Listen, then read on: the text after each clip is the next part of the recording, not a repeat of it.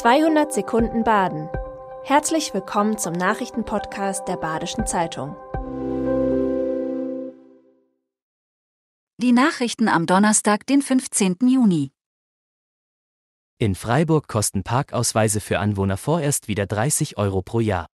Die Stadt hatte geplant, die Preise für Parkausweise deutlich zu erhöhen. Bis zu 480 Euro sollten sie kosten. Angefochten hatte die Gebührensatzung der FDP-Stadtrat Sascha Fiek. Das Bundesverwaltungsgericht in Leipzig gab ihm am Dienstag nun Recht. Laut Gericht gibt es für die soziale Staffelung der Kosten keine Rechtsgrundlage. Auch den Vorschlag der Stadt, die Höhe der Gebühren abhängig von der Fahrzeuglänge zu machen, lehnt das Gericht ab. Das Urteil gilt, bis nach der Niederlage vor Gericht eine Neuregelung gefunden ist. Im Kreis Lörrach fehlen fast 1000 Kitaplätze. Der Mangel an Betreuungsplätzen in Krippen und Kindergärten im Kreis Lörrach verschärft sich weiter. Der Landkreis fragt jährlich zum 1. März die Bedarfsplanungen der 35 Städte und Gemeinden ab. Deren Ergebnisse wurden am Mittwoch im Jugendhilfeausschuss des Kreistages vorgestellt. Aktuell kann in nur 18 von 27 Kommunen der Rechtsanspruch auf einen Kitaplatz erfüllt werden. Betroffen sind vor allem Kinder über drei Jahre. Gründe dafür sind der Personalmangel, Verzögerungen beim Bau und eine ungenaue Abschätzung des Bedarfs.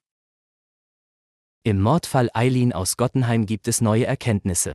So soll der Täter Jan P. zeitgleich zu seinen Chatkontakten mit Eileen auch in Kontakt zu anderen minderjährigen Mädchen gestanden haben. Die 17-jährige Valerie K. besuchte er sogar nur drei Tage nach Eileens Tötung.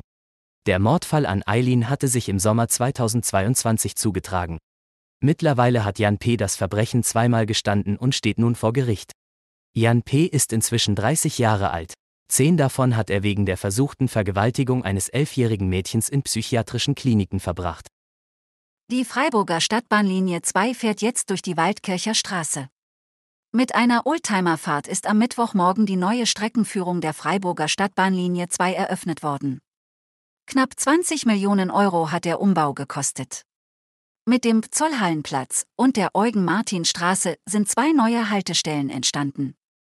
Diese sollen für die Bewohnerinnen und Bewohner eine attraktive Alternative zum Auto bieten.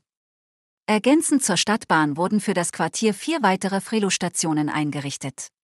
Oberbürgermeister Martin Horn fand bei der Eröffnung aber auch kritische Worte für Land und Bund. Die Kommunen bräuchten beim Ausbau und beim Unterhalt der Verkehrsinfrastruktur mehr Unterstützung. Bei der Breisgau S-Bahn fallen wieder vermehrt Züge aus. Seit Montag erreichen die Badische Zeitung wieder etliche Meldungen über Zugausfälle und zu wenig Platz in der Breisgau S-Bahn. Diese gelten vor allem für die Abteile auf der Ost-West-Achse zwischen Hochschwarzwald und Kaiserstuhl. Die Bahn bestätigt dies auf Nachfrage. Der Zeitpunkt dafür ist denkbar ungelegen. Denn am Donnerstag beginnt das Southside Festival in Neuhausen ob Eck bei Tuttlingen. Dafür werden viele Besucher aus Freiburg per Bahn anreisen.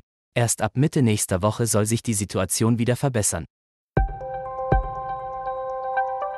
Das war 200 Sekunden Baden. Immer montags bis freitags ab 6.30 Uhr.